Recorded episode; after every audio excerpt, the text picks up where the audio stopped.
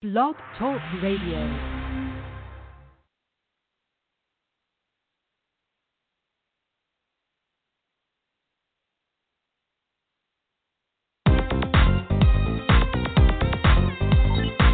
It's time for the Bobby Eaton Show. Giving you information you'll want to know.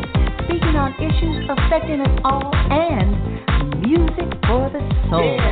It's the Bobby Eaton Show. It's the Bobby Eaton Show. It's the Bobby Eaton Show. It's the Bobby Eaton Show. Hello, world. Good afternoon, good evening, good morning, or wherever you're at on the globe. Hey, and welcome to the Bobby Eaton Show. This is where we tell our stories our way. And that's what we do over here in the heart of Black Wall Street, Tulsa, Oklahoma. You know, right here. Uh, I want to give some um, homage, some um, um, uplifting to my grandfather, Joe Eaton, who built the building that I uh, sit in right today. And uh, that's the reason we can do the things that we do over here because of him. Anyway, uh, on Monday, we had such a great show. Actor Danny Glover was in the studio along with Berkeley, California former mayor Gus Newport, giving us some words of wisdom. They were on a campaign trail, and uh, they were in here talking, and um, we had a great conversation. So that's what the show is going to be about today. I'm going to do a rebroadcast of that show. So tell your family members, tell your friends, those who didn't get a chance to uh, hear that broadcast. And uh, that's actor Danny Glover and former Berkeley Mayor Radio. Oh, Gus Newport. All right, here we go. It's time for the Bobby Eaton Show. Giving you information you'll want to know. Speaking on issues affecting us all and music for the soul. It's the Bobby Eaton Show.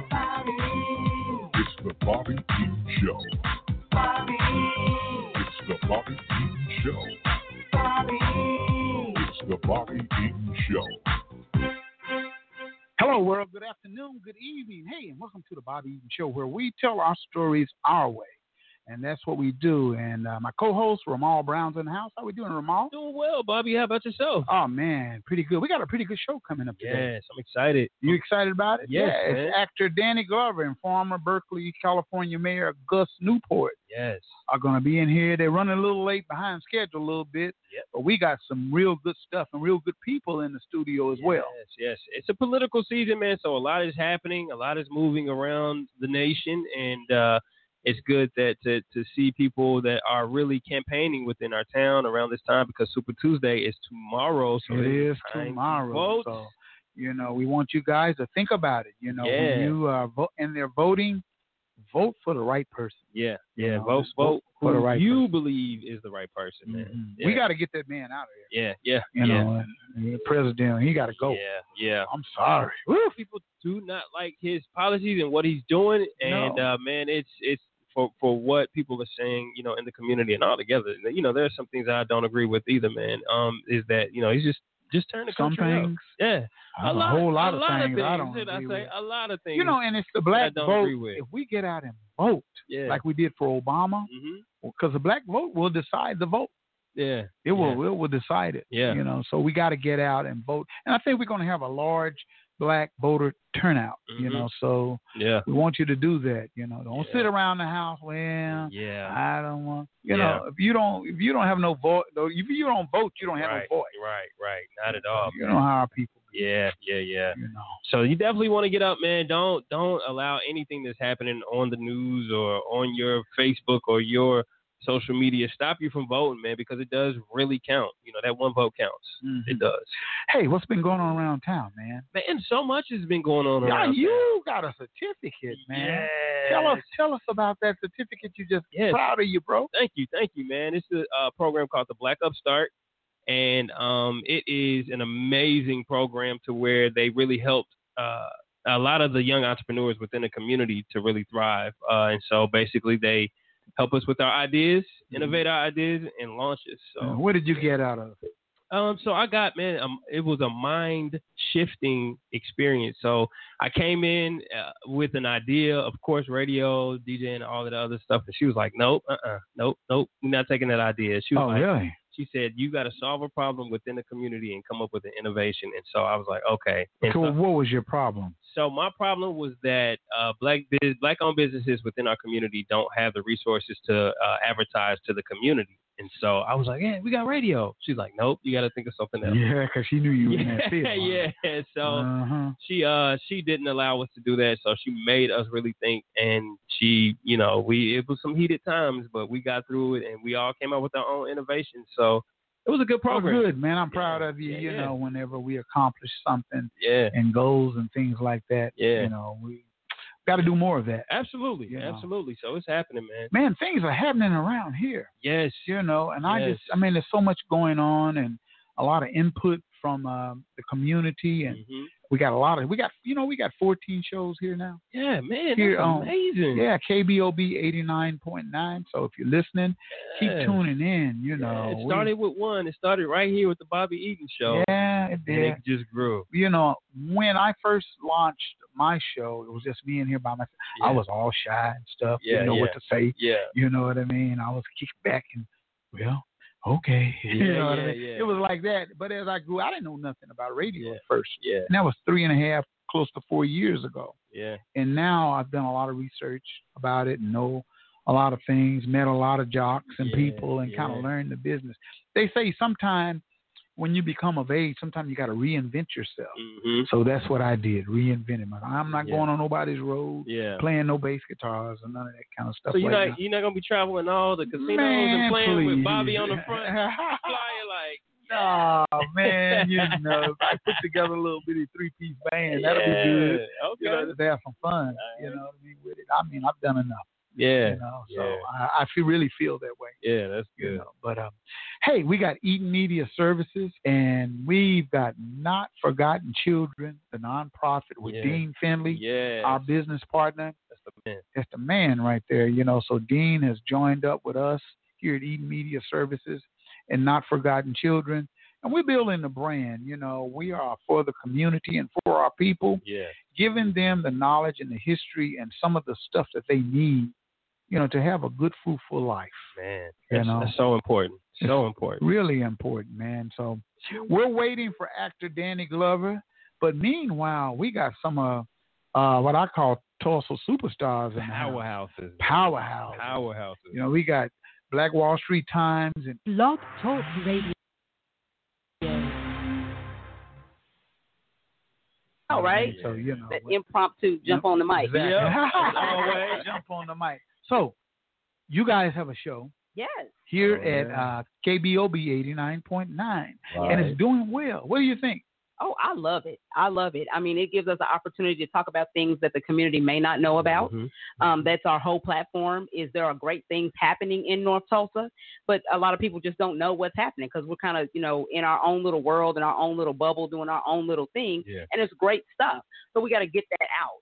You know? Mhm. Good, Yeah. get stuff out. Yeah, I love the opportunity to give somebody some news they can use. That's right. Sometimes you get all this news that you can't use. Yeah, that's And true. from time to time, it's good for somebody to call you and say, you know what, Bobby, I got some news you can use. Yeah. So I'm And- having a good time. And your show is on Wednesdays, right? Wednesday. yeah. from 1 p.m. to 2 p.m. right here. And we having a phenomenal time. Yeah. People are tuning in from all over and uh, calling us, texting us, want to come on the show. And I'd be like, look, it's a genius called Bobby. Yeah. It's a genius called Ramon. Right. We got to get with them. We, we barely on the boat, man. having a good time. That is too yes, funny, yes. right It's our That is- fourth show coming up on Wednesday. Yeah. And you know that crazy? that Yeah. first show you guys did, you had over a thousand views. Yeah. Oh, you know, get the buzz people up. just, I mean, like, bam. Tuned in. Yeah, they tuned in. But you know why? I think because you guys advertise. We did. Y'all advertise your Yeah, show. we- yeah. Overachievers. Of The Molly overachiever. was Damali was advertising and I was playing. Yeah, I right. said, Lord, Lord, Right. Lord. test thou. That extra get that extra push up there. that is too funny. Yeah. So continue on doing what you're doing. You're building the brand, and we're going to be out there. It's going to start warming up. Yes. Oh, And yeah. some things are going to get good. Yes. Yeah. Have a blast. Yeah, Have a blast. yeah, yeah, yeah. Yeah. It's going to be a blast. All right. Tell us about Black Wall Street Times. Well, Black Wall Street is uh, on Black Wall Street, and it's a online news for Tulsa, Oklahoma, and for Black people as a whole. We try to speak for local issues as well as national issues, and make a deep connection with the community. Yeah, I know you guys are making some moves too. Yeah. Yeah, I've seen some big moves over there with Black Wall Street Times. Uh, Nehemiah Frank, you know, he it was a vision in his head and he put it together. Boom, a lot of things going on Yeah. over there. Absolutely. What do you find that is exciting about being a part of Black Wall Street Times? I think the thing that I find amazing about it is that the creative freedom you can have working there, you're not working under a hu- humongous corporation. Yeah. You're not working for like CNN where you have to kind of have a muzzle in your mouth because Yeah. there's certain people you can't say things for because of advertisements and certain things like that. And I think since Nehemiah Frank is heading it, it's a lot of freedom and he understands issues. It's much better working for someone in my community than working for someone miles away. Yeah. Mhm. Yeah. Right. That's a good thing to go on. So, Charles and Damali, you guys have an event coming up, right? Yes, we do. Tell everybody about this event you got going on. Oh, EduRec, we get ready to celebrate seven years. Yeah, Yeah. seven years. Seven years. Yeah, Seven yeah. Years with Crazy. Yeah. Time has flown by. See, years. Ramal, no, Ramal was one of the Original. original Yes, folks in yes, the EduRec. Yeah. And it- for the people that don't know, try to start a not for profit and make it for seven years. No, It's good a luck. lot- it's a lot of people in the community. They stop now and get out and be like, man, to be honest, I never thought you guys would make it. Man. You know, but I say with a lot of work and you know, and, and dedication, And a lot of support. You know, a lot of mm-hmm. support for the community. So it's always that just working together. We've been able to survive. So next Thursday, if you're to do, we're gonna have a little extravaganza. Out there at Edgerly. Hey. Yeah, extravaganza out there at Yeah. And it's gonna. Hey, we just got Ramal to come out. He's gonna kick us off hosting a little bit with the juice. woo. Yeah. I hope everybody know that since I done announced it over the radio. Without Yeah, you got to show up. and, um, some former partners and some current partners and people just come out. Um, it's gonna be loaded. We're gonna have food. We're gonna have music. Tulsa Tech Barber's gonna be uh, trimming up the kids for free. They're gonna be doing manicures, pedicures, doing girls' hair, and we're gonna have food, entertainment. We're gonna have a good time. It's gonna be more like a little festival. So we're gonna celebrate getting into spring and we're Right, gonna celebrate exactly. EduRec seven I think we should have cake. What you think? Cake, cupcake, A big cake. cupcake, Yeah. cupcake. Cupcake. We're gonna have Yeah. something sweet. Okay, something okay, sweet. okay. Yeah. Okay. Now we have brothers and sisters for it now. Yeah. You know, it's like family. You know, Family. so like family, and everything you guys do, you do it a one. You know, first class Yeah. and stuff like that. So True. we want to come out, Yes. come out, have a good, have some fun, enjoy themselves. Because a lot of times people say, "I don't have nothing to do," but when you got something to do, they don't show Yeah. up. You Show know, up. so this is something that you can do. And it's family friendly. Mhm. So you can bring the kids out so they can turn flips and do whatever they want to do, but as long as they don't hurt themselves, because you know I'm I'm in charge of right, exactly. making sure everybody is safe. Yeah, you know, so yeah. You guys also have a summer program, right? Yeah, we, but we do. but coming up sooner than that. What's maybe coming a up good sooner? We got spring break camp. Yeah. Okay. Spring break camp. You know, people Great. waiting to the last minute. They need Yeah. to from them kids. Break Yes. meaning get the, get them out the house. Yeah. Don't let them eat your food. They'll eat all your food. They sit up and eat up all the food in the house Man. So, and play on the PlayStation Yeah. all day, all day. yeah, and we know how to love on them. Uh, we know what to do with them. So hey, the 16th through the 20th, they'll be right at EduRec. is only fifty dollars, and that's Sixty dollars. You forgot the first. Ooh, the early bird. The bird. yeah, they yeah, missed the early bird special. It's sixty dollars now. bird, the worms. All the worms are gone. Yeah. So it went They up missed the March worms. first. Okay. You know, we talked about we was talking about it on our show. We was trying to stick, but Gave them three Sixty wins. I got you. to get it Sixty dollars still, and that's breakfast, lunch, activities. We're gonna take them to the Jenks Aquarium. We're gonna have all kind of fun activities. Yeah. Staff. That's pretty It's good be right fun, there. but Yeah. so only sixty dollars. You can drop them off with us at nine in the morning. We got them to four. hmm You know what I'm talking about? We got before care and Yeah. after care. So And that's good to invest in your children like That's that. right. You know, Yeah. we'll go spend money at Golden Corral and Right. all Chili's and eat all this food, spend forty, fifty dollars just in one day. You That's know what I mean? And- And, Yeah. and we can invest in our children and our young people. Right. And if you got uh, a youngster that needs some volunteer hours, thinking they're going to head to college, if they're at least 16, we're going to have a training next Saturday. And it's only from, from the 14th, only 9.30 to 11. And if you come out, you can be a junior trainer, which is no charge, but it gives some kids the opportunity to come out and volunteer. And then they can be part of the spring break camp. eat, Yeah. hang out, Yeah. Learn leadership Yeah. skills. Yeah. Get some Yeah. college Yeah. hours. Yeah. So yeah. College hours. huh? college hours. So They 16 to 21. So we got Yeah. you covered from five all the way to 21. That's good. That's 5424 North Madison Right. Avenue. That's where we located. Yeah, right. Yep. Now I want to ask you about Black Wall Street Times. What is it that you guys got going on right now? You know, uh, you you guys are writing a lot of different stuff, man. I mean, I see it. All these different events, things going on. Uh, how do you guys come up with all of this content? I can't really speak to it as much as Nehemiah can because he's, I would say, he's really the mastermind, mastermind behind most of the things that happen. Mm-hmm. There's no person I know who works as hard as him. As Nehemiah? Yeah. Yeah, yeah, I know. Well, hey, Nehemiah just came through the door. Maybe he can come over here and get on one of these microphones and uh, kind of explain Black Wall Street Times to our listeners, you know. So he just came. I put him on the spot, Right. you know. You know, Bobby, and I'll insert this. So Nehemiah used to work over at EduRec with our kids doing spring break camp and That's summer right. camp. Yeah, Yeah. yeah. So we all family. We're all family in the neighborhood. That's- Yeah, right, right, We all exactly. family. Yeah, all family in the. Okay, great, great. Tell us, Nehemiah, how you got started with Black Wall Street Times. Uh, so how did I get started with Black Wall Street Times? I pretty much pulled the money out of my own bank account. That's how I got started with the Black Wall Street Times. Um, I saw a need. Um, black media wasn't didn't really have a loud presence on social media, and so I wanted to fill that gap, and that's pretty much what we did. And you've done a great job. Yes, I, I you must say, you've done a fantastic. Kudos. fantastic. You've grown the brand and done a great job. And you know, it's something that we talk about over here all the time is that we don't have enough black media. Right. In the small here in Tulsa, Oklahoma, we only got a few little little small black media companies who are needing funds and needing this. And I believe that this is my belief. Now, don't y'all beat me up behind it. Mm.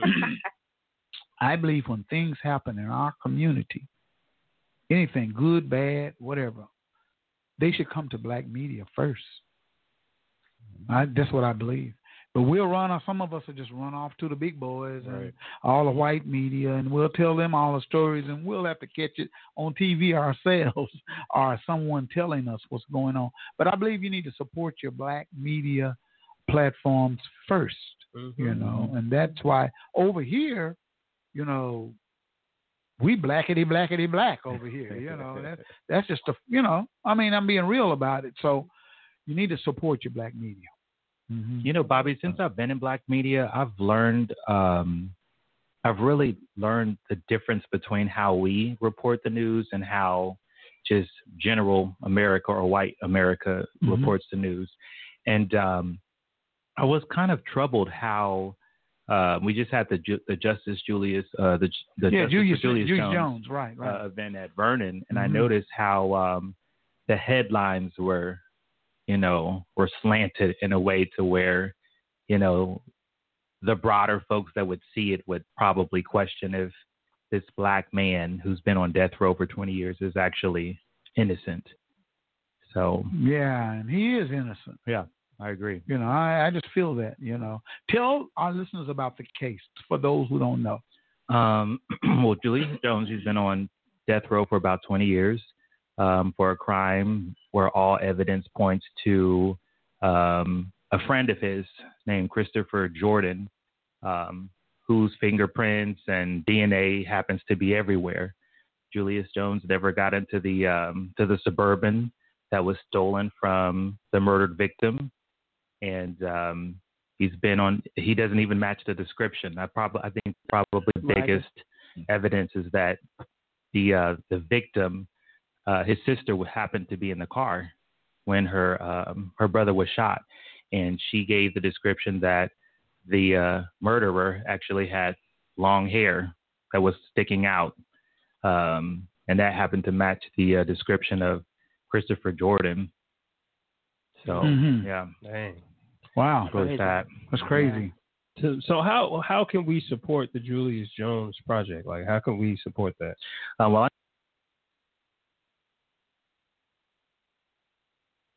you don't have to make anything up. You can just uh, download it and you know adjust it to your likings and send it to Governor Stitt.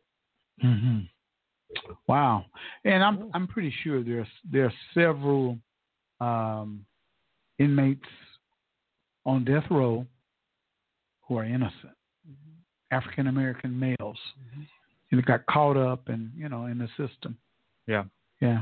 You know, Julius Jones called in um, to the church the other night, Yeah. and um, I asked him. I, I knew the question, uh, the answer to the question, but I wanted, you know, other folks to hear. There was other media companies that were there as well, Mhm. and um, I asked him if he thought any of the people that had been murdered since he's been incarcerated um, were killed, and or if, if if any of those people were innocent. And he said, yes, I do think that a few of them. And so the Equal Justice Initiative actually, um, their studies show that one in nine death Wow. row inmates are actually innocent. Wow. And Julius said that there's been 40 people that have been executed in Oklahoma since he's been on death row. And if you think about that, that's like, well, somewhere between three to five people could possibly be innocent. It's horrible to think that that happens. Wow. Yeah. yeah. Wow. Yeah, that's kind of crazy right there, huh? So, so I mean, but is is there a change within the systems that are like changing the, uh, I guess how the how the policies are? Because I know that now there's a lot of celebrities, rappers, and you know just people in general. Like the um, what's her name? Uh, the Kanye West's wife. Uh, Kim Kardashian. Kim Yeah, Kardashian. Kim Kardashian. Kim like, K. there are a lot of people fighting Kim for K. these type, different types of policies that are happening within jail and trying to help people to be free. Do you see a trend in people getting free from you know those those accusations? I mean, I see like one or two people getting free. It's not You know. I don't really see a lot of um, policies being changed when it comes to um, the death penalty. Yeah, yeah, Um, I know for five years we weren't executing people because there was a botched um, execution where you know the person died horribly, yeah, screaming, yeah. um, "My body's on fire!" yeah. And Mhm. um, Dang, really? yeah, That's crazy.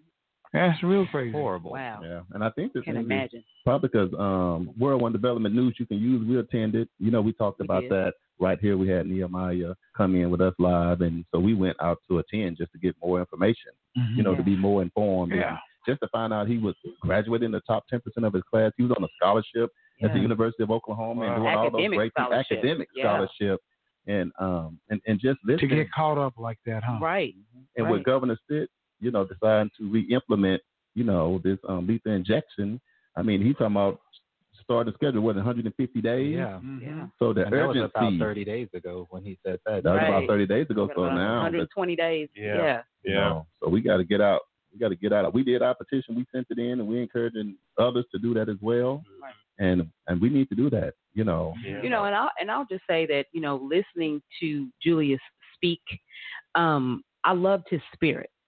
You know, because you know he is in isolation. Hmm. Um, I, I had read one report, which was a while back, that said he hadn't seen outside for 14 years, but he did clarify Yeah, in the conversation and said that he had been out, you know, a couple of weeks ago. for two months. Um, yeah, Yeah, he hadn't been outside for two months. For yeah, two months? for two months. So it, you know, it's been less, but Yeah. you know, I mean, so to be in that place, knowing that you are innocent, you know, and you've maintained your innocence the entire time. You've never, you know, wavered and said, okay, no, really, y'all, I made that up. I, I really was there. Right. You know, because people usually cave after a while. Yeah. Right. He's never wavered. Um, one of the things that he said that really struck me was he talked about how he was mad at God for a, for a season Yeah. um, because he was like, you know, why did you do this to me? Why did you allow this to happen to me? Mhm. You know, um, but then you know he's now you know uh, readjusted his life, got his mind back together, and you know he's just like, you know, I'm good. You know, I'm in a good place. You know, I I appreciate everybody for you know rooting for me and fighting for me. You know, because it gives me strength Mhm. now to keep you know keep the Yeah, faith and to yeah. keep the courage. You Yeah, know, yeah. to Yeah. keep walking this walk. You know, he feels like there's something that he is teaching people or showing people. You know, he's kind of on a mission, Mm-hmm. Yeah. and I thought that was big. Yeah, you know I what I mean? that's Powerful. Yeah, right. it's very Yeah, powerful. yeah. Yeah, Real powerful. yeah, yeah. Wow.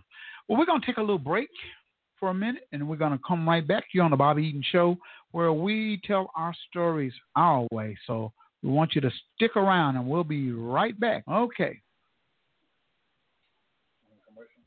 Searching for ways to grow your business? Or perhaps you would like to invest in Tulsa's African American community. The Black Wall Street Chamber of Commerce is a great place to start. The Chamber was created to serve and increase the visibility of needs in our community. It is an umbrella organization for local businesses, the Tulsa Juneteenth Festival, BWS Black Women in Business, and the Grassroots Economic Development Fund known as BWS The Power Group. For more information about the Black Wall Street Chamber of Commerce or to donate to the Power Group, visit bwschamber.com.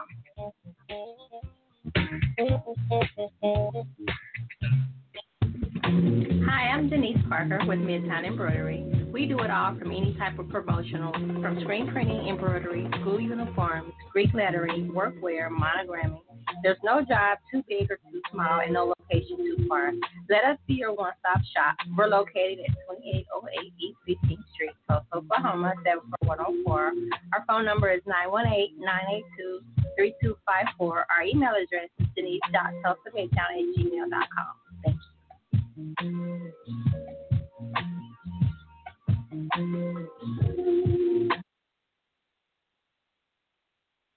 North presents The Face of Emmett Till, directed by Dr. Rodney L. Clark at the Tulsa Performing Arts Center at the Liddy Doenges Theater, March 1st and 8th, 2020 at 3 p.m. and March 7th, 2020 at 8 p.m. This is his story told by his mother's words. Visit our website right now at www.tulsapac.com or call 918-596-7111. This is a story that you don't want to miss. The Face of Emmett Till, directed by Dr. Rodney L. Clark. Be there.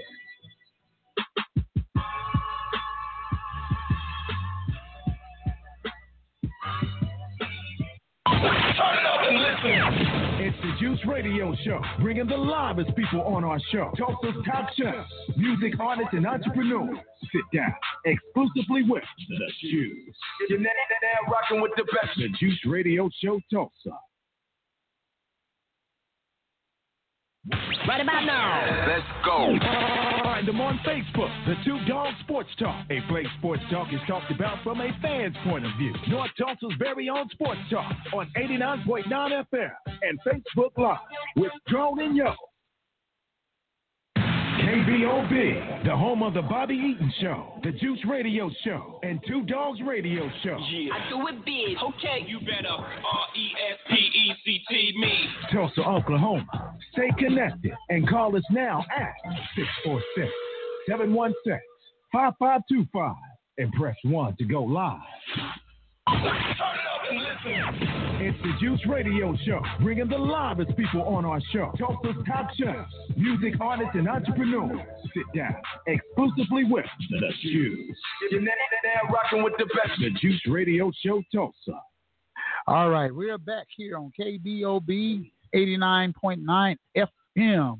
But Maul said I was playing too many drops. running commercials like crazy. Uh, running commercials Now like crazy. welcome. No, I'm messing with you. This is where we tell our stories. all Well, way. hey, we push the That's buttons we we want to push. Right. Yeah, right.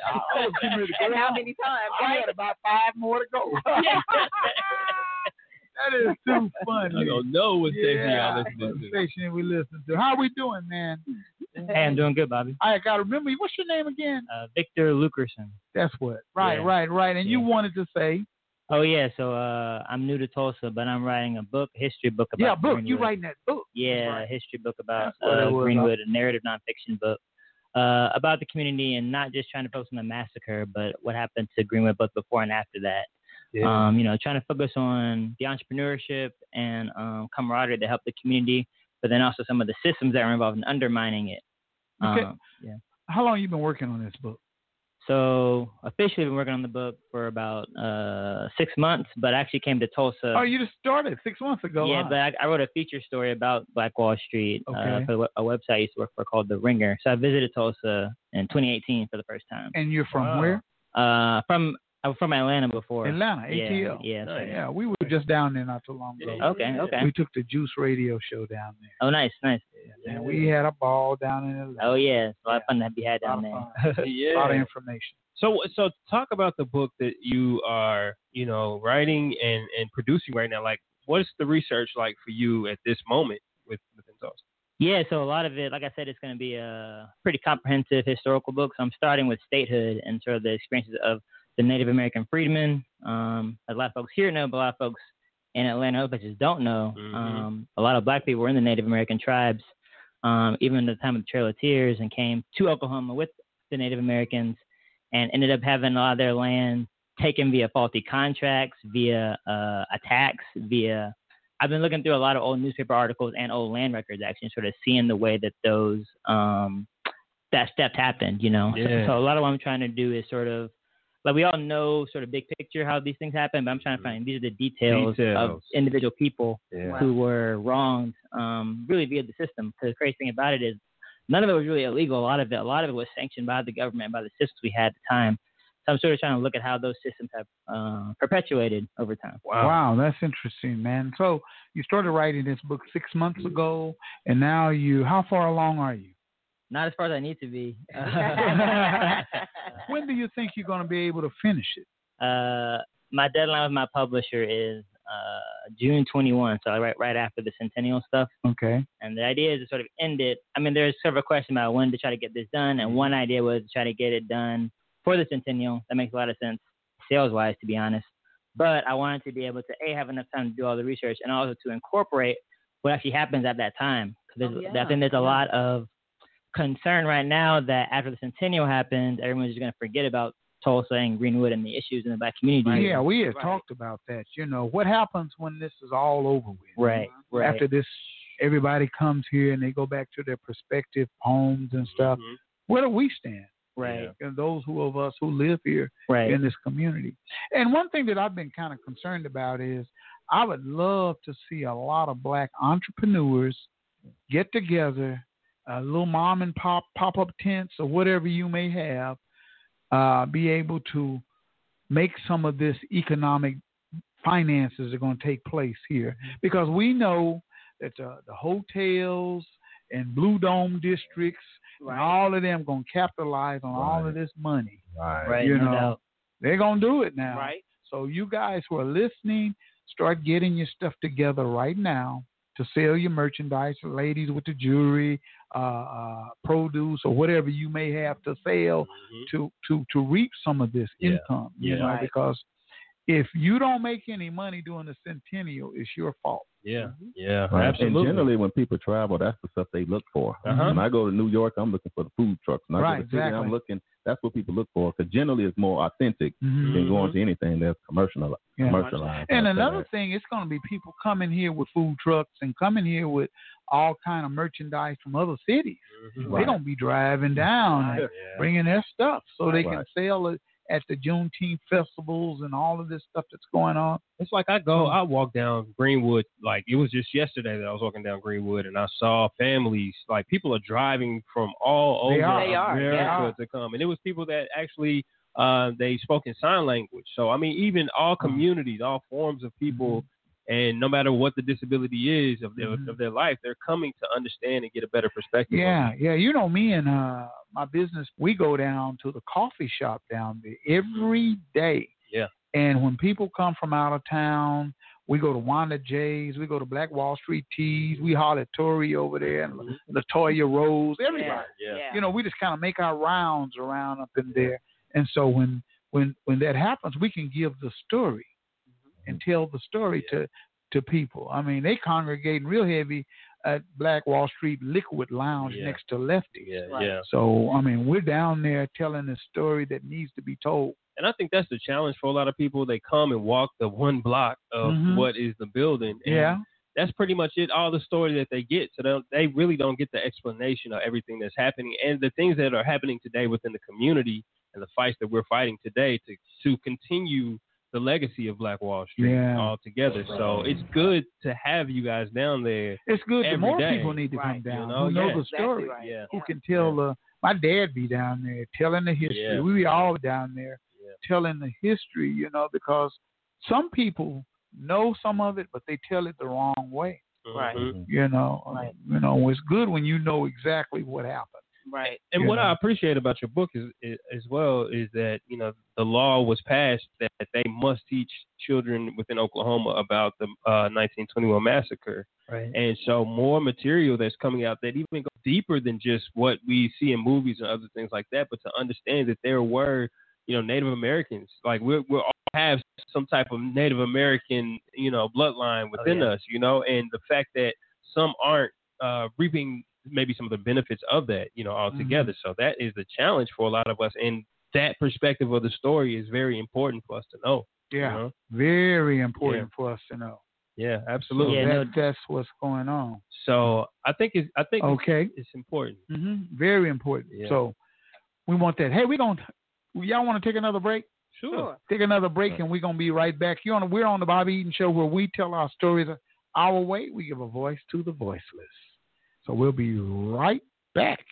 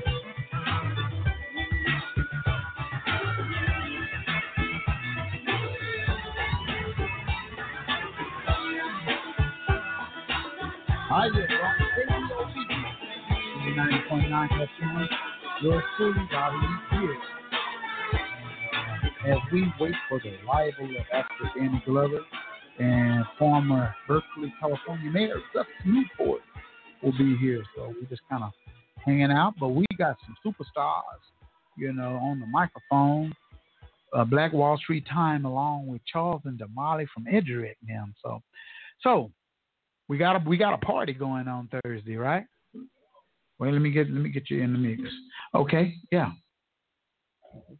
Yeah, we got a party going going on. EduRec Youth and Family Fun Center is celebrating seven years. We fired up and excited about it. It's going to be next Thursday from 4:30 to 6:30. We gonna have uh, Ramal there kicking it off with the juice. Yes, We're gonna have Juice some radio juice show, radio, huh? some Oh, yeah. And for the people, you got to remember this week before spring break, so you can get a free cut. Tulsa Tech Barber's gonna be out there. The cosmetologist is gonna be out there doing manicures. We're gonna have food. We're gonna be having an awesome time. Man, it's gonna be So, great, isn't it? You better come on out. It's gonna be like a festival. See, I know what y'all's parties is like. Mhm. yeah. Yeah, I already know. So it's gonna be good. So um, the vision of EduRec was by Pastor Melvin Cooper, right? The one and only, the man, the myth, the man. What happened? How did it come about, man? Tell our audience how did it come about? uh, Bishop Melvin Cooper and First Lady Joyce Cooper always had a vision to have something positive to go on in North Tulsa because they felt like it was just not a lot going on and not a good, safe environment to go into. So they wanted to create this EDUREC, Youth and Family Fun Center. One thing that means it's for all. And we do after school programs that run the entire school year. We follow TPS schedule. We do spring break. We do summer camp. It's not a movie cinema in North Tulsa. So we got a mini movie cinema out Yeah, there. we got a- Yeah. We got a football field, we got baseball, we got basketball, we got a walk trail, we got Right. counseling agencies on site, uh, like Prima Donna and some of those people. Crossover Prep Academy is located out there, so that was another good thing that um, none of the TPS schools would let them use. You know, they use vacant buildings, and they came to us three weeks before school started. So that's what we was there for. We got that opened up, so they'll be in our facility this year and next year. Yeah. So just having a, a lot of good things going on, and it's focusing on education. Right, right. I know during the summertime we have that back to school bash. Wow. And last year we gave how many backpacks did we give away? A thousand backpacks. We gave away a thousand backpacks. Yeah, and you- and people were all down out around the fence Man, line down there. we All lined yeah, up. it was all lined up, Yes. and we were out there like, wow, look at all these people. going on to let you know it was a need. Yeah, you know what it I was mean? a It's need all for about it. a need, and, and, and for everybody that came out, I mean, it was Oklahoma Community Support Coalition. That's what it was. Eaton Media, Supporters of Family with Sickle Cell. We collaborated together Yeah. to do something See, good. when we get together, we can do stuff. Things happen. You know, We make things happen when we get together. You know, at a whole nother level. Yeah, man. Unity. It's all about unity within the community to make things really pop, man. And EduRec has done a phenomenal job at just like curating it all and getting everybody together on on one page, you know. So it's just phenomenal what EduRec Yeah. is doing.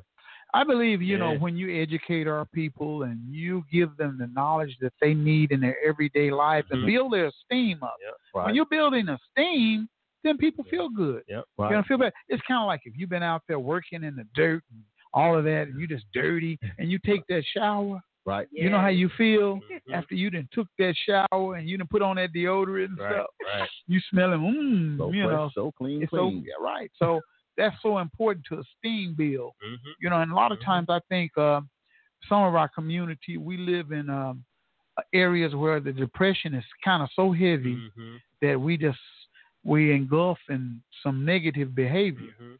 and we just need to upload uplift those who are in that behavior Yeah. and try to pour something into their spirit. Yeah. Yeah. A lot Yeah. of big thing too, Bobby, at EduRec is perception. You know, a lot of times people roll in the Tulsa and they think when they get north that it's going to be bad or be negative, and that's not the case. We had an astronaut at EduRec last Monday. Yeah, I know, From I NASA. know from NASA. Wow. Yeah, so the Space Foundation came out, and that astronaut came out with his whole entire team and had a good thing. Here's here's the ticket, though, Bobby. After that, he was so excited. He said, "This is the best energy I've felt in Tulsa, and and not just that, maybe even around the country." He said the kids were engaging. Um, they they asked awesome questions, Mhm. and he was you can tell he was amazed, Yeah. like he didn't want to leave. Yeah. You know, so shout Yeah. out to Damali. You know, she Mhm. always doing something live on Facebook. She probably Yeah. doing something the same. Damali right there, huh? But um, she engaged, introduced, Something positive, time. yeah. It was I very call her. She's a servant. Yes, she You know, she's always At the serving and doing level. something Always. at the highest level. Oh, even at the White House. Yeah. she- yeah. She was. So you guys just went to the White House. Uh-huh. Uh, what? How many? A week or two weeks now? About three weeks Three ago. weeks ago, you guys were at the White House. Tell me what you think. What did you think of it? You know what? The thing Y'all about, was on the inside of the White we House. We was on the inside of the White House, Yeah. and that's a different. I had never been, and it was it was a different Totally feel, different. different place. But um, our purpose for for going, where we was able to connect with other people working around the nation, and because of the things that we was doing right here in North Tulsa, they invited us out. You know, and Mm-hmm. no expense to us to go to talk about our programs here, which is EduRec and events and then fitting back in and some of the other things that we do. And we were amazed, Bobby, once we got there. They got like a little checklist. And it was maybe 14 other people sitting around the table. But guess who hit all 10 of the things Well, on the y'all were hitting it out. I know. Oh, I was smiling because you know sometimes you're working hard. You don't even know if you're doing it all right. You're just doing the best that you can. Mm-hmm. So to, to know that we was on the right track, doing the right thing was good. And it's because of partnerships. We can't take the credit. We just the sum total That's of a right. lot of good things going on. you know, and, and what I'll say about that, Bobby, is for for me, um, going to the White House was it was huge. Um, in that, you know, I've been to the White House before because my daughter went to KIPP, Mhm. and one of their uh, field trips, their, her fifth grade field trip was to go to the White House. Um, and so when we went, we were on the visitation side, so where you go and do the little tours and all that stuff. Mhm. But to actually be on the other side where the business is taking place, you know what I mean? Mhm. That's a totally different thing. And I remember walking down the halls, these long, what they those long, Oh, halls man. were so long, and I remember thinking, man. You know, I was able to get here from just working hard, being Mm-hmm. humble, trying to help and serve my community. You know what I'm saying? Yeah. And somebody saw something in me to be able to say, "Hey, we want you guys to be able to, you know, tag along with us because you guys are making a difference Mhm. in what you're doing." You know, you know what I'm Mhm. saying? And and so that was just huge Yeah. um, to me. You know, to, to be able to just be able to experience and, and also realizing that you're standing on the shoulders of others who came before Now before that's you. it. Most Mhm. You important. know, Mhm. you know, most importantly that Right. did things before you. So I'm always saying that, you know, a lot of times we get egos and we That's people right. get into themselves. It's all about me, me, me, me, me. But they forget it wouldn't be about you. Right. you know, if it hadn't been for some others That's who made it to where you can get to where you're at right now. Right. That's what, uh, and the thing about it, he was there during a unique time because it was during Yeah. the State of the Union Union address. Yeah. Right. It was during this impeachment situation. So we was Yeah. at the White House during that time, and right, Bobby, I was thinking about the people back in Tulsa. So you know we went live. Yeah, I know know you we did. went live and Yeah. took pictures. So it was Secret Service agents. It took about Everywhere. 30 minutes to get in. They was like crawling from underground on top of buildings. And it was so many important people. You know, NBC odds during everywhere. that. Yeah, so everybody was nervous, and then Yeah. I said Damali, "Get that camera out because I don't know when we're gonna get back. We gonna Might not represent make it. Tulsa." Yeah. I saw some of those photos. Yes. You, know, you Yeah. guys, well, hey, I'm proud of you guys. You went on your trip, you accomplished your goal, you did what was necessary, and good. You know, it's good. Yes. Yeah. Yes. So as we're in the political season, have you guys decided kind of like uh, who you, which direction you're going, and who you're going with? Are you just still kind of thinking about it? I'm still filling people out. I've decided You decided who, decided who you going with? Bernie, You going with Bernie? Bernie or bust. And there got to be a reason. Bernie or bust. And there's a reason why you're going with Bernie. And tell us. His platform. First, he's for Medicare for all. The first two big things is Medicare for all and eliminating all college loan debt, and then free public college for all. Mm-hmm. I think those three issues are very important for not even just me, like of course, you know, healthcare issues for everybody, and a lot of people. My mother, for example, having college debt that cripples her, and other millennials and people becoming in my age, people graduating soon like me. And it's a situation where in which if he was going against like Donald Trump, what could Trump say against someone who has a history of being completely honest and fighting for these things? And even if you're a Republican, you still deal with medical bills. You still mm-hmm. deal with your children having college debt. So even if Donald Trump calls them a crazy socialist or a crazy communist, other countries do this. There's evidence that it works. And while Trump lies, Bernie Sanders has policy proposals and they completely written out how he's going to pay for it on his website. Wow. Yeah. So how how old are you? 18. Okay, so you're registered to vote. Yes. That's awesome. The, shout out to the Shout out. millennials Yeah. that are Shout out. registered to vote. Yeah, you know, I'm we need to get them in there. Reg- Yeah. Register to vote. I Yeah. Because remember. Bernie been at it a long time, Long since time. long, probably even since in my lifetime. So Right. they So, should be so, informed. so let me ask you this: like um, uh, Bernie versus um, uh, the uh, the vice president with um, President Obama, Uh, Biden. Biden, Joe Biden. Joe Biden. So like those two are like in the runnings right now, and you know the the challenges. And so, what is it that you're not so uh, favoritive of Mhm. uh, Joe Biden? Well, okay. With Joe Biden, for example, let's take his recent win in South Carolina. Of Mhm. course, the news have been talking about this as a big thing. Bernie Sanders won the last three states. In South Carolina, the last statistics I heard is about 70% of the voters are actually over age 45, which is where Bernie hurts the most. Mm-hmm. Bernie Sanders gets a lot of younger voters, specifically bef- younger than 45. And Bernie Sanders has a movement. With Joe Biden, for example, there's many, he has ran for president three times and lost. There's many instances where in which he's said, for like right now, his, um, like the scandals he has about like touching women and being very, very creepy. Number two, the crime bill. The crime bill in the, in the um, 90s. There's countless clips of him talking about that and also talking about cutting Social Security and Medicaid. Mhm. And so there's videos and the attack ads write themselves for those things. Not to mention his um, being on stage and starting to slip up and him saying things wrong and talking about lies like he walked, he was went to see Mel- Nelson Mandela recently. That's recently been a lie. He talked about seeing Nelson Mandela and getting arrested with a UN ambassador, Hmm. a United States ambassador, which was proven wrong, of course. But these are the type of things we see coming out of him. And if he's going against Trump, Trump, for all he is wrong at, he is a good politician. He ran circles around Hillary Clinton in many ways. Yeah, yeah. I think he won't do that to Biden. Yeah. You got skill. you got skill. Yeah, well, I don't, I don't give Trump no credit for nothing. Yeah. You know, I'm Yeah. just gonna be honest with you. Yeah. because I You think know. Hillary got more votes. Didn't she get like a Yeah. million more votes? than more the him? So that- popular votes. He Yeah. got all the delegates Yeah. and stuff like that, but Right. I don't give him credit for nothing. Yeah. You know, No, he just needs to sit down, And I try to listen sit to down, the end take a seat. because with, with with media like Eaton Eaton Media Service, you never know Mm-hmm. where smoking gun. You never know when news breaking news and somebody say something, it just changes the whole landscape of everything. That's true. Right. That's true. That's That's true. true. That's true. Well, Bernie got some. He got some points. And uh, what do you guys think about Bloomberg? Bloomberg. Anybody can comment. on uh, what do you think about okay Biden, Bloomberg? You know, Yeah. I think I think Warren. I think she just on the attack on everybody. yeah. She Yeah. just she's on she's on the attack. yeah. she just busting everybody, just talking about everybody. Firing shots at everyone. And Mm-hmm. I, I'm not a big Bloom, Bloomberg fan. I mean, I respect the fact that he came in town and you know gave the Greenwood Greenwood Initiative. initiative. I Mhm. mean, which is a good initiative, but at the same time, I listen to the people. I listen to where where you're actually from, and there's a lot of people. Like I would rather hear word of mouth than just a commercial for me. And word of mouth is saying a lot of people in New York are just like, nah, man, don't do that because there were some people that had came from Oklahoma um, and had uh, worked in the um, Trump administration.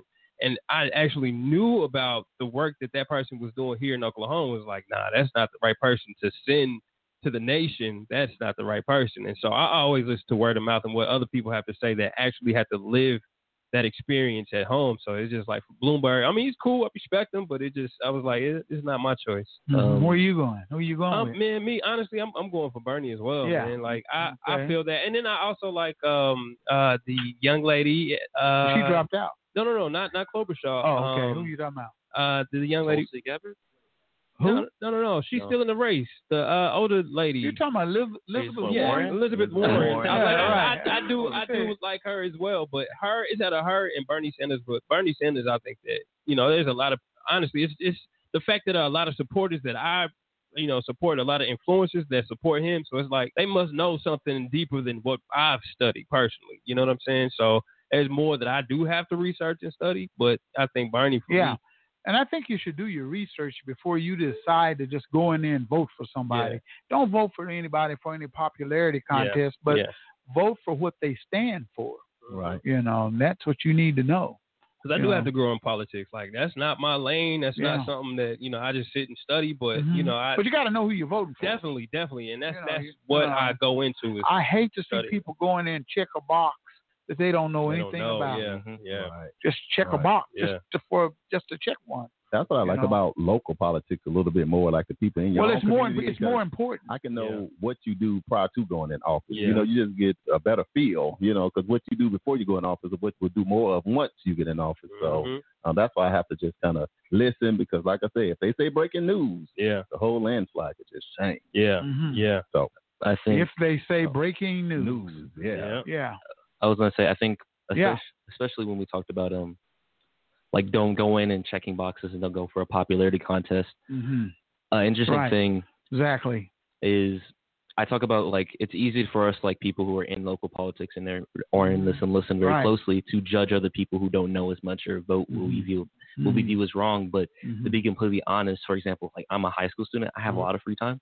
Yeah. I can sit, I can sit around and just listen to politics all day. But if someone's working two jobs, they got kids, you know, mm-hmm. they don't mm-hmm. have time to look at the news twenty four seven. Right. So they just listen to CNN, hop in, hop out, and that's what they get their opinion from. That's right. Mm-hmm. So I mm-hmm. think it's the job of like people like us and local media and mm-hmm. yeah, local media, and that's what we need. You know, so Absolutely. Right. we're gonna take a little short pause for the calls, and we're gonna uh, come right back here on KBOB. 89.9 FM, Community Radio.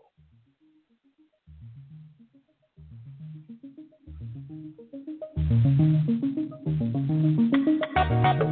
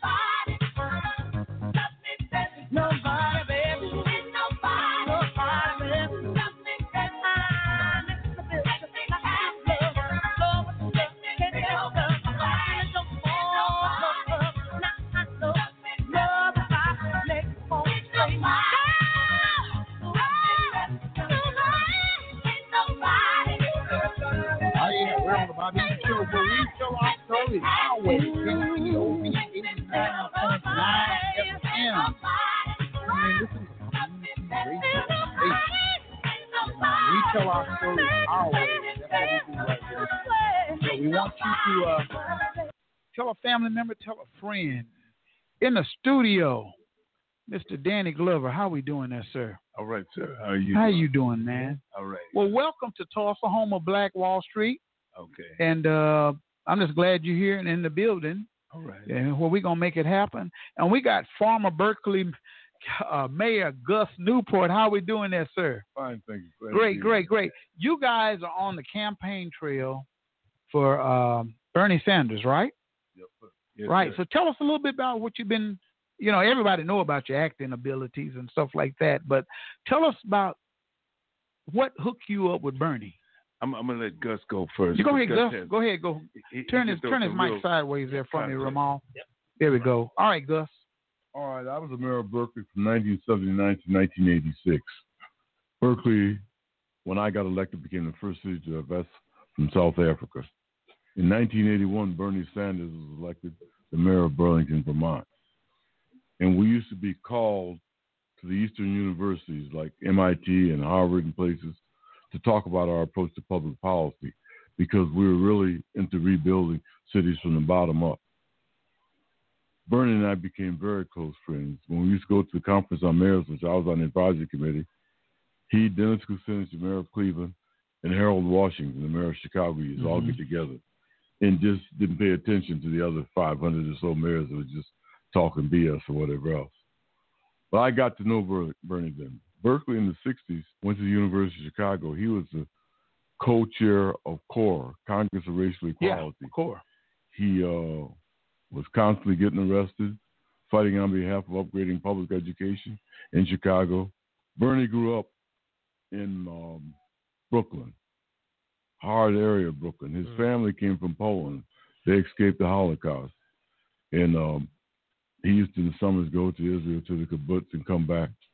But Bernie became quite an activist, and I was very involved and taken by the way he rebuilt Burlington, Vermont. Burlington was a poor working class city.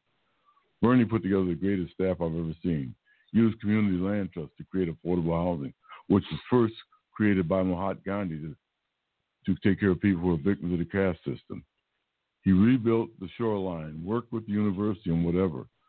And we continue to stay very much involved. His wife, Jane Sanders, a PhD, did a lot of early childhood development stuff and higher educational stuff.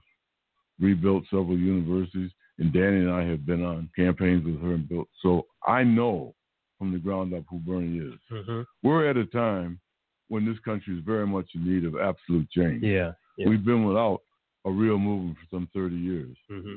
I mean, you must understand, I come Yeah. out of the movement. I'm Marshall Martin. I was with Malcolm four days before Wow. he got assassinated. I helped build the Organization of Afro American Unity. Mm. So I know what it is. I want my granddaughter to have a better life than I have. She's a a, a, a- a sophomore at Loyola in uh, New Orleans now. Every time I need something fixed, like a computer, Yeah. my cell phone, I go to the 19 year old. Yeah, right. She says to me, Papa, you've been all over the world, you've done everything. You're four years older than baseball. How come you don't know this? Wow, wow. You know what I'm? Wow.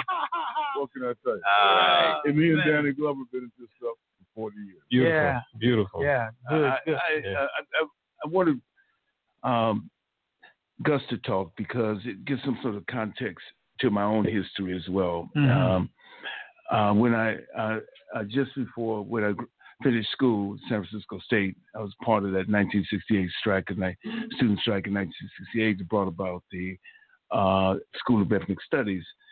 I, I came and did a planning internship at the Berkeley City Planning Department, and I went from there to the Office of Community Development and the Model Cities program in San Francisco. Model cities. Model Cities. I was Yeah. a part of that uh, in its first years in San Francisco. So one of the things that I've always been interested, in, aside from just public education, is that also what happens in the in, in the framework of of of, of city city governments Mhm. and, and public policy and that and that's where things happen at that particular level. You see Yeah. things that happen Right. Think they're going to happen Mhm. you know, and the choices are made at that level. Level. Level. I live in a city that's been heavily gentrified. Mm. San Francisco, California. I was Yeah, born and yeah. raised there. My mother and my father settled there right after the war. He was discharged from the army, and so I have some sort of context through my own life what it, the, the, the traditional or historic black community looked like. The Fillmore, Fillmore. which was, yeah. they always, oh, yeah. always refer to Fillmore as Harlem West Mhm. and everything. So there's some sort of context that I have saying the struggles in order to slow down not stop, but slow down redevelopment, which is now referred to gentrification. At least people had a voice Yeah. in terms of, of redevelopment. Mm-hmm. The organization like the Western District Community Organizations, those are organizations that I went to as a young adult, you know, when I was 22, 21, 22 years old, and kind of watched that process. So I, I give that, that, that, that, so Bernie comes from that vantage point around local development, around the participation or the voices that people have within the structures that are most immediate to them, city governments. So when we, we talked about supporting them, it's because of all supporting Bernie in his effort to to to not only unseat Donald Trump, but uh, also to be the sit in the White House itself. We we think about it from that vantage point. What are the ways in which local, because we're going to have to think local in a lot of ways. What are the ways in which local development can be enhanced by a president who knows about it and works through it and has it as first-hand knowledge of that? You know, there are a lot of things that, that we can talk about when, when we talk about what affects people's personal life, what affects their life directly, is right happens in their in their own community, on their own backyards, in their own block, and everything. Man, that's interesting right there because, you know, gentrification is something that's very serious and it's happening in our communities across the United States of America. You I mean, it's taking place everywhere. Yeah. Even right here in Tulsa, Oklahoma, where you're at right now, a lot of the structures, uh, urban uh, renewal, which is urban removal. right. You know, Yeah, that, that's exactly. basically what it is, urban Yeah. removal. And they come into our communities, and a lot of businesses come over here. They don't ask the community what the community wants. They Yeah. want to do what they want. So they tear down all of your historical buildings. Mm-hmm. They build freeways through things. I mean, they just destroy your history that you need to pass down to your children. Yeah. And it becomes the kids ride around. They don't see all they see is empty lands and old broke down buildings. Mhm. And so that gentrification destroys.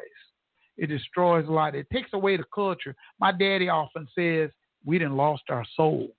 You know, Mhm. S O U L. Mhm. You know, and when you start losing your soul, as far as you know, James Brown soul, you know what I mean? That's what I'm talking about. Your soul in your community. Yeah. Because I remember a time, man, when uh, in this community, the way my grandmother got sick, Mhm. you know, Miss Williams bring a pot of greens, put it on her stove. He, she, here, baby. You know, I grab it, put on. Miss Jones would bring some cornbread. You Mhm, know what I mean? mhm, So mhm. it was a community. Now we, we, it took a village to raise a child. Mhm. You know, so things have changed so much. You know, and it's 2020. I remember core. I remember some of the things because I'm kind of in that age bracket a little bit. Yeah. But I remember when blacks were unified and had more uh, culture within. That black dollar would go around and come back around and go around and come back around Yeah. so much that you had that economic development, Mhm. you know, that took place. Yeah. Well, you know, the same happened to me in San Francisco. I, I live in the same neighborhood that I live in. Where you live in Nob Hill? And, and- and no, No. no, I, I live. I'm I, messing I- with you, man. But but I've lived in the same neighborhood since I was 11 years old. I lived Yeah. 12 blocks from where I grew up. Oh, man. in San Wow. Francisco. And and and when I bought my first house, it was just before my 29th birthday. I was working in city government then, and I was able to put together enough money and everything. And me and my wife were able to put together enough money in Mhm. order to buy a house, which I which I still live in. You know what I'm Wow. saying? Still live in it, so-? Still live in that house. So so the, the question comes, and I've watched the process myself up front. You know, from way back in, in the, the uh, redevelopment in 1966, 1967 in the old Fillmore, and I've watched that. But I also watched a coalition of people come together. That was the key part, where they were African Americans, whether they were Japanese Americans, whether they were uh, white, whether they came together in order to be a force against that redevelopment and try to change it. And some things came out of it. It wasn't all positive. Some things came out of it. So I say, if you go to the Fillmore now, some of the, the low low income housing mm-hmm. was a result of that. These were people who were standing up, citizens who were standing up in their community and demanding that their voice be heard. And I think I think that when we have we have someone in the houses understanding what is happening on the local, understanding how vital it is to be to to to re, re, to to re- encourage and, and and also support what is happening local. We have something special in that. Yeah. Uh, Mayor Newport, you know, uh, it was said that Bernie was in the civil rights movement. that's what CORE is. CORE, But CORE is a civil rights Yeah. movement, and and he worked alongside with you. Right. And was other people we knew back there was Jesse Jackson and others. He endorsed Jesse when Jesse ran for president in '84. Uh, he's been out there a long, long time. But I think the problem now, we don't really understand deeply what America is. We're 47th in the world in literacy and education, 72nd in healthcare. Wow. Bernie mentioned something about Fidel Castro a few weeks ago. When I was a mayor of Berkeley, we followed the education program that Fidel installed after the revolution. Hmm.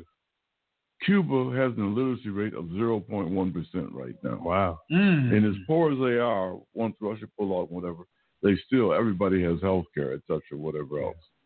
We put, applied that to Berkeley, and more black kids ended up getting scholarships to Harvard and Dartmouth and those schools and whatever else than any city in the country. History has you have to have an analysis of what created the conditions in order to know what to do. I ran a project called the Dudley Street Neighborhood Initiative in Boston after I was mayor. We're the only nonprofit in the history of the United States that got eminent domain authority over all vacant lands. Hmm. The history came together and created a master plan. And through that, we work with MIT to gather the data and do an analysis and create GIS maps to educate everybody from the community to the small businesses to the bankers to the government and everybody else to look at the plan that we wanted so that the dollar recycled, so that we educated our young people and did all things necessary. Bernie Sanders was a part of that development also. Well, that's I mean, the first thing I went when I went up to 1992. Went up to a celebration of the community. I saw Cape Verdeans, ta- Italians, African Americans. Saw a whole the plethora of people, a multicultural, multiracial uh, uh, uh, community there coming together at that particular point, bringing people people together. This campaign is about that, bringing people together. It's about justice. It's it's about it's about all the things that we need to talk about. We talk about here, and, and we know that that that here.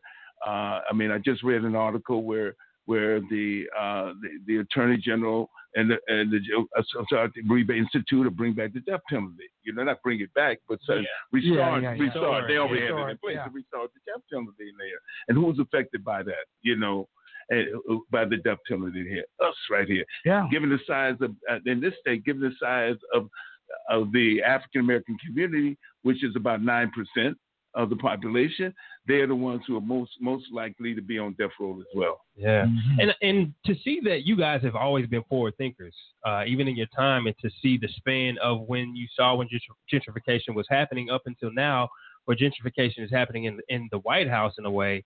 Like, so where do you see how Bernie can really turn things around within government, and and what plans in place do you see that you support?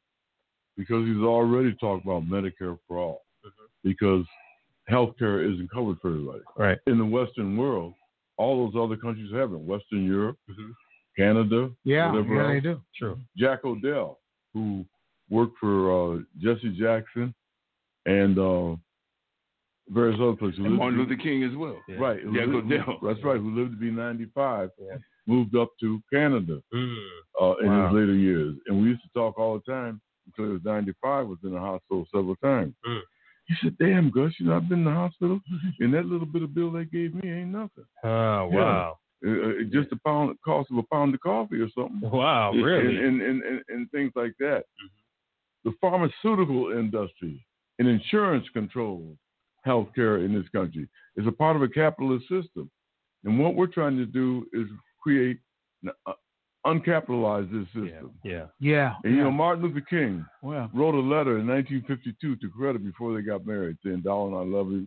We're gonna get married, but I want you to understand, I'm moving away from capitalism Huh. and moving to democratic socialism." Good. He and Martin, Luther, he and Malcolm were becoming close friends. They were, yeah. At the end of their lives, we're doing a movie on it now. Yeah. Wow. But as I say, history's not recorded. Yeah. After he got back from Mecca, Uh, right, That's right. when but, things but, started but, but even before that, even before then. even before that, last three years, because remember Malcolm got put out of the Nation of Islam. yeah, he did. right after Kennedy got assassinated. And, and and that was misinterpreted by, by, by the media Yeah. and whatever else. Yeah. Then he created Muslim Mosque Incorporated. Then he invited me to help him create the the uh, in, uh, the alternative institute we created, the Organization of Afro American Unity. Mm-hmm. I was traveling with him four days before he was killed. But I want you to know they were all looking at democratic socialism. This country does not want to see wealth spread Yeah. for the good of society. Yeah. I mean, Bloomberg up here trying to buy the presidency Mm-hmm. and blind box all over this country along with it. We can't have that. Yeah. There's got to be an approach that makes sure that our next generation are able to have the vision and the focus for what needs to be. And I'm so glad my grandmother started taking me to see Paul Robeson when I was five years old. Mm. She went to school in the fourth grade after picking cotton one day in Virginia, walked in, white teacher slapped her without asking questions. She walked out and never went back. But she Mm. became an avid reader. But she didn't move north, where I grew in Rochester, New York, and took me and began to look at education and all those things, the things was necessary. Yeah. That's where our love had to come from. The beloved community is what Martin called it, even segregated community, but everybody was seen as an equal. Right. Right. This is where we're coming to. Right. And, And- that's where and- Bernie's coming from. And Yeah. the, the whole idea of his Thurgood Marshall education platform, which not only deals with uh, eliminating the debt that that uh, that students have, uh, and the, the debt 45 million Americans in this country has loans, student loans that that certainly have suffocated them and haven't been able to begin to carry on with their lives. But he's talking about expanding and tripling the money for Title III. Now there's some real, real interesting dynamics when you talk about public education right there, mm-hmm. in the which is in the process of being privatized, being privatized by charter school. So it's the really dynamics that we need to talk about when we think about public education. Since this country has never had a national education plan. Right. We were together in New Orleans just before Katrina with Bob Moses and the Algebra Project talking about quality education as a civil right Mm. initiative. We've been we had meetings in D.C. at Howard University and all that in terms of that, talking about that. And this initiative brought about about about by Bob Moses, who we all know is is one of the great civil rights leaders of of uh, uh, uh, civil rights leaders, but also has again to address the issues of public education Yeah. and what we need to do. And his ideas around public education is that the money has which goes through from the federal government to the state needs to go and needs to not go directly from the federal government to the state, but those programs within the communities that determine how the, that money should be met, met and need and, and used. We have we have defunded public education. We have not only defunded education, we we we have uh, have have have taken the whole role of teachers and Yeah. deprofessionalized teaching as well. To teaching what my mama was trained as a teacher. My sister was trained as a teacher. I got I got three of my nephews, four of my nephews and nieces who are teachers now. So we have to kind of elevate that. We have to pay them the kind of money that they need that they need to live. And then gentrification hasn't helped helped either with the teachers. Te- Teachers have to live way way out Yeah, somewhere yeah. un- unable to do that. All these are real things that we have to tackle with, but we have to believe and know that they're important for the, not only the future of our community, the future of our country, but the future of us as well. Yeah. Yeah. Well, what do you say? What would you say is at stake? Just say, you know, um, you know that Bernie didn't get the opportunity. Why is it so very important for us to get in there? For, for, for Bernie to get into office, what's at stake if, if we don't vote? What's at stake is you're going to maintain the government and the country you have, and possible Donald Trump might be president for another four years. And I think me being going on 85, Yeah. coming through the Jim Crow era, Mm-hmm. this is the worst I've ever seen it. Wow. Yeah, it's pretty bad. It's the wow, worst that really? I It's bad. ever It's seen. terrible. And you know, we've got to have an analysis. You young people are intelligent. You're the leaders of the future.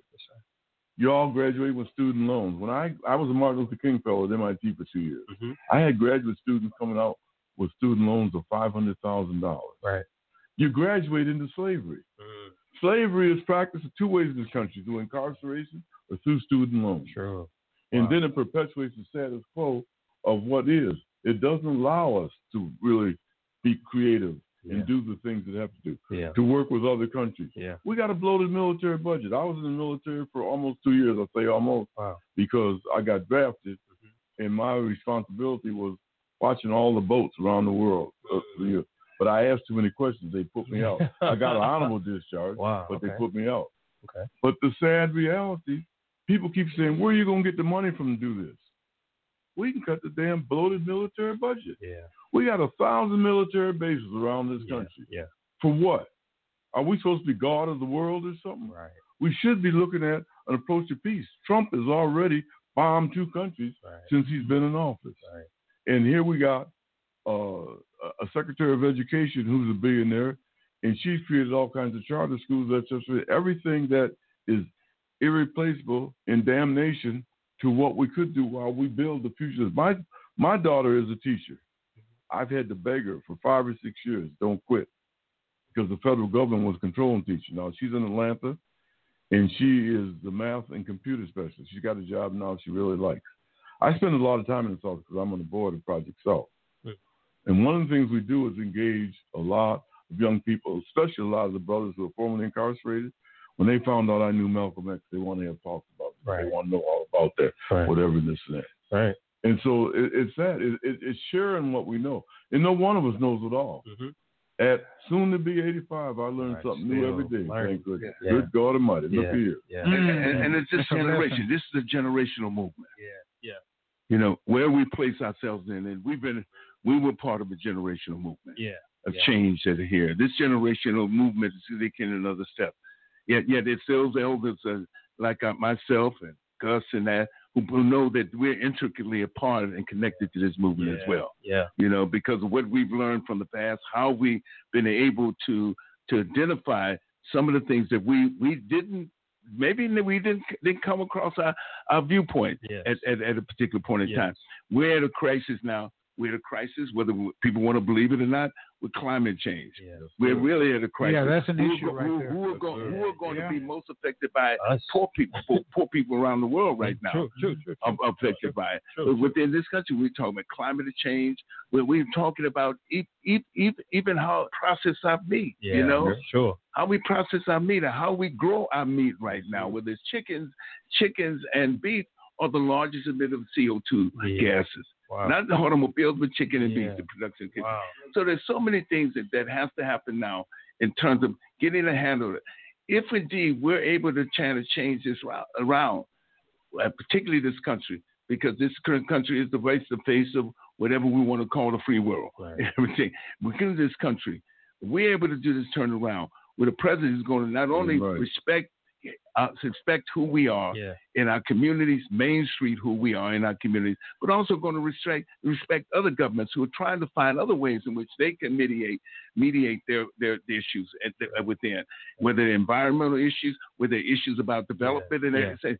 It's funny that we at this particular point, the richest country in the world, and we have around us some of the some of the, the most the most I- do you say the most wealth that is that is concentrated in just the hands of the uh, few at any time in human history here. Sure.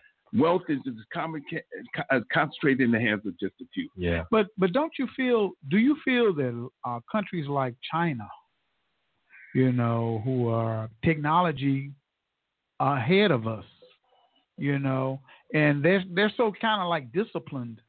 I guess that's what we get over here, you know. And I lived overseas for about three years, and um I was on the other side of you know Dubai and all that stuff over there, and um I realized that people were looking at the United States almost like laughing like we're laughing stock here in the United States.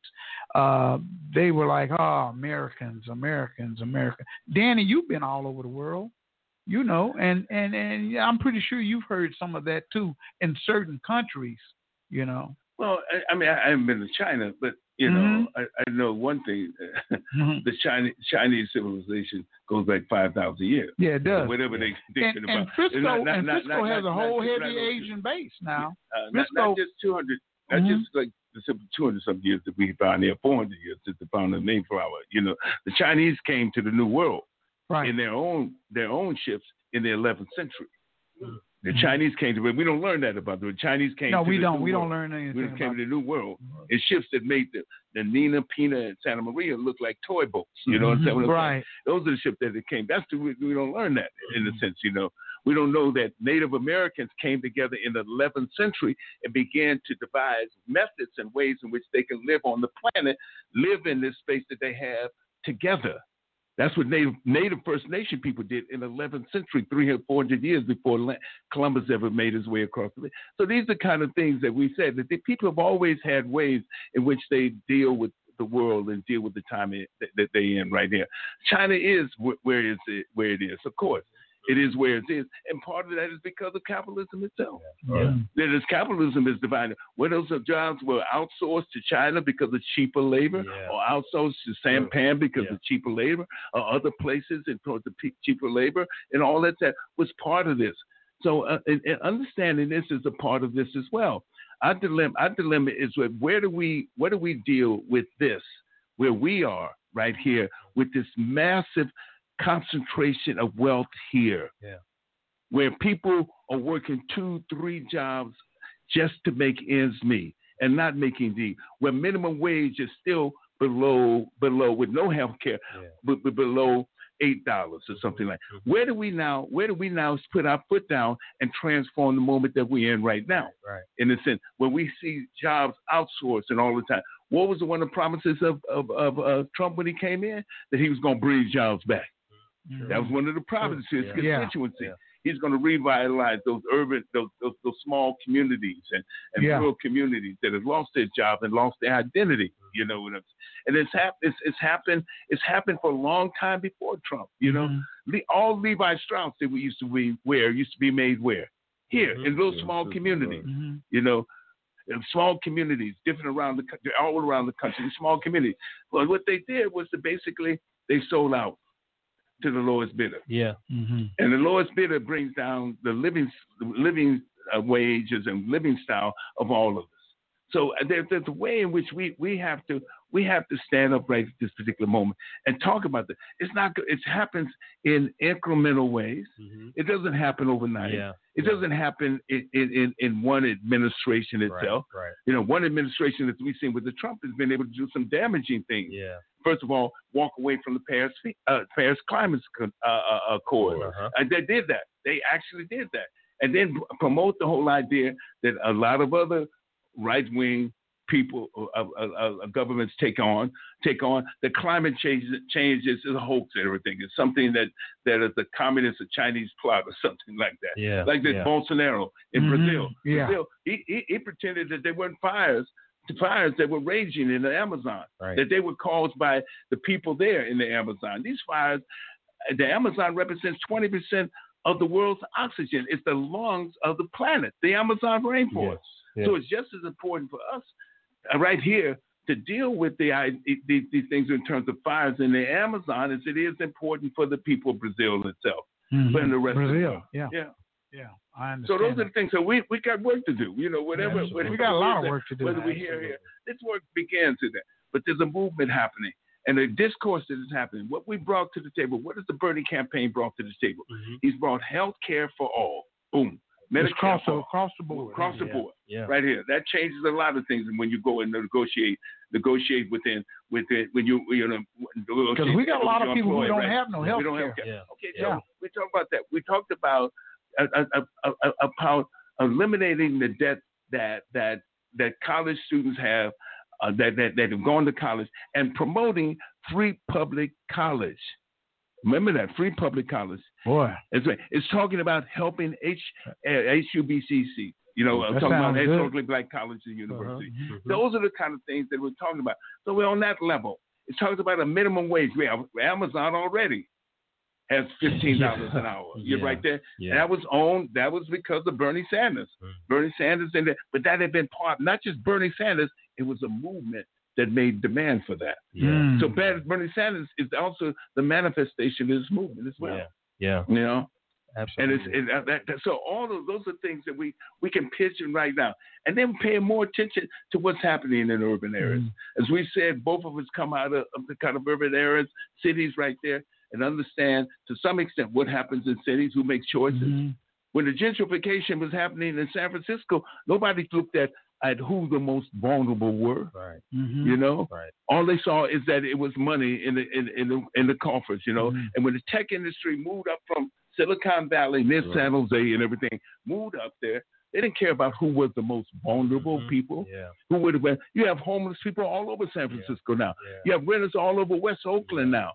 West Oakland was a place at least you could find decent, affordable housing, renting right there. No longer that's the case, you know, because the encroachment on San Francisco now spread to West Oakland, and they call West Oakland now East San Francisco. Yeah. Wow. You know what I'm saying? So all these, and who lives there? Us. Mm-hmm. We live there. We live in those places, and we had to. We had to. We had to get a hold of it. We had to say in the same way in which we built movements in the past, in the same way in which we mobilized to do this. Bernie Sanders is only on, a candidacy and as president represents the possibilities that are available to us. Yes. Yes. Absolutely.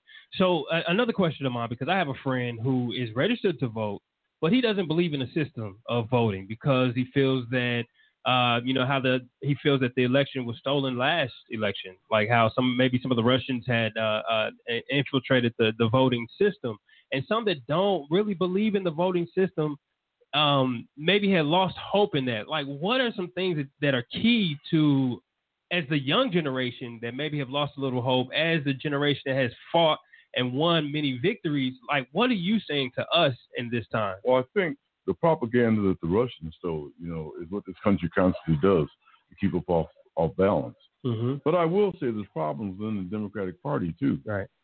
You know, um, super delegates, electoral college. Bernie Sanders had eight appointees to a uh, historical reform group being appointed to the Democratic National Council Yeah. after the election. Hillary had ten. I was one of Bernie's eight. We tried to get those things changed. They still wouldn't go for it. The Democrat Party needs to be totally reformed also. Right. But the fact is, too many people don't vote. Martin Luther King gave his life, and other people. There you go. That's what the civil That's what rights it's about. about. Yeah. And now all of a sudden we can't just step back and say we got to get out there and vote in large numbers. I remember, even though I had problems with Obama, when my mother, who was in the hospital in her 90s when Obama got elected, and I left it on my phone for a long time. She just called and left a message screaming, "We did it! We did it!" Wow. They didn't know, but she, her great grandmother, being a slave and coming from where they were to this, go Mhm. back to Bernie. In uh, December 1918, the Jane Sanders Institute called 280 of us together in Burlington, Vermont. That's where the New Green Deal came from. Mm-hmm. Mm-hmm. Bishop Tutu went to the Copenhagen Accord a couple of years ago when CNN involved because 200 countries had signed on. Right. And CNN said, uh, Bishop Tutu, what do you think about all these countries being involved? Do you think that can work? I mean, you've been to the civil rights movement, the Mhm. apartheid movement. He said, look, there's difference of opinion amongst people of color, class, Yeah. and everything all the time. Yeah, yeah. But eventually we can correct that. Yeah. He said, but we ain't got but one planet. Yeah. if we don't take care of that, just the one, we One can all forget it. That's what it's. Yeah. Yeah. Just What- the one. Mm, Just the one. I I mean, uh, I, I think a number of moments in, in our lives, we question the value of voting Mm-hmm. and being part of the system. Yes. We ran candidates, and some of those candidates were marginalized, marginalized in some ways. But I, I think that we have the greatest opportunity at this particular moment Yes, sir. in the public space of using Mm-hmm. using voting and voting and having information, having this as, as our, our best tool to change this, Mm. to continue a struggle for justice. It con- it's a continuation. Right. It's been the struggle from the first time that there was slaves that brought here. It's been a struggle from the from the moment of the the Bacon Rebellion in Right. 1679. A struggle from uh, from from the the ema- emancipation, uh, the post the post pre Civil War struggle to abolish slavery. Right. It's been a struggle. It's been a struggle, and it's always been to some way what, what as, as King would quote, quote Carlyle, "No lie lasts forever." Mm. Yeah. We have an opportunity to right here and to transform it. If we put together our energy and we put together our, our, our collective consciousness to do this, Yeah. something could happen Yeah. here. that's possibly going to happen, and something is happening. Yeah. So we're in a moment where something is happening. You Yeah. know, the, the, the millennials and the me generation and all that they've gone by. You know, yeah. it's, it's it's my thing. I do my thing, and you do your thing. It's Right. gone by. It's Gone us by. now. Yeah. It can't be anything Yeah. but us. Okay. You know. Let me tell you, if Bernie right. gets elected, he's gonna call on Danny and on other people, other people of color to help him put together a cabinet. There you go. That's people. the key, and we're gonna reach out to some of you young people Yeah. with that kind of There intelligence you go. to All right. participate in that. Okay. Well, hey, man, thank you for coming out, man. I mean, this has been real good. This is the Black Community Radio Station. This is where everybody come in our community over here. And thank you, Danny Glover. Thank you, Mayor, Mayor uh, Newport. You know, and man, hey, if you get a chance, you come are. back. And thank you all for having Yeah, me. Yeah, come Yeah, back. more Thank these you. kinds you know, we, you know what, and and, and send us people. Send us people. Send Yeah. people right Yeah. here. You know, because we tell our stories our way. Well, This- it's because of Bernie's Yeah. campaign that week, Danny and I got invited. We've been Yeah. running all over the place. I was know in, you have. I was in Washington for six days a couple Yeah. weeks ago. Nice. Danny called me and said, "Where you at, baby?" I said, "I'm in Washington. I'll be gone in a couple of days." He said, "Don't pack your bag. We going Don't unpack to your North. Carolina Don't and South unpack it, Carolina." huh? Yeah. Y'all on the campaign trip. Where do you where, where do you go when you leave here? We- we- we- Whatever we're gonna, we know we're gonna be in Georgia. Okay, Yeah, somewhere in Georgia, yeah. huh? And he Yeah. going right from here to New York. Okay, right. Oh Beautiful, man. beautiful. Well, we love you, brothers, man. You know, wisdom is always needed, and uh, don't forget about us here in Tulsa, Oklahoma. Yeah. You know, we right here, Black Wall Street, Yes, and all of that. You know, we got some history down here. Yeah. You know, so you come. got you got some ideas that we got to grasp. Oh No- yeah, No one of us knows it all. yeah, right, right. So that's what we're gonna do. So Yes, thank sir. y'all. Okay. right, then, baby. All right. We're on the Bobby Eaton Show where we tell our stories our way every Monday, Wednesday, Friday, 6 p.m. Central Standard Time. And we just got off uh, air talking to some iconic brothers, actor Danny Glover and former Berkeley, California Mayor Gus Newport. So we're on Bobby Eaton Show. So continue to listen. Coming up next, supporters of families of sickle cell disease.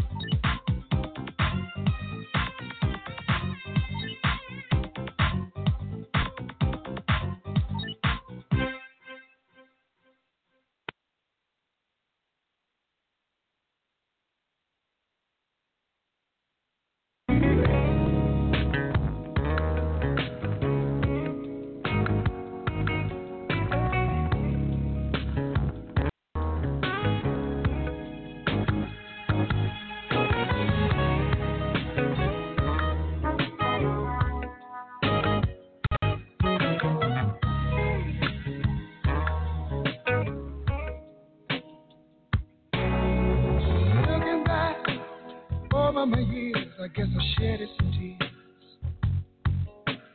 Told myself time and time again, this time I'm gonna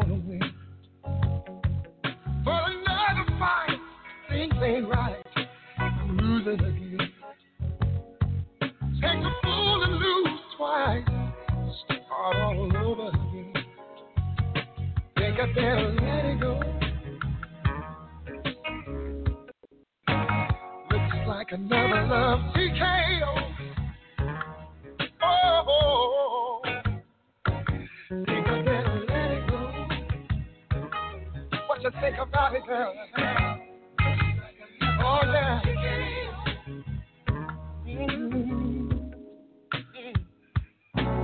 Try to take control of the love, love to control me. Cause lose all thought, sense of time,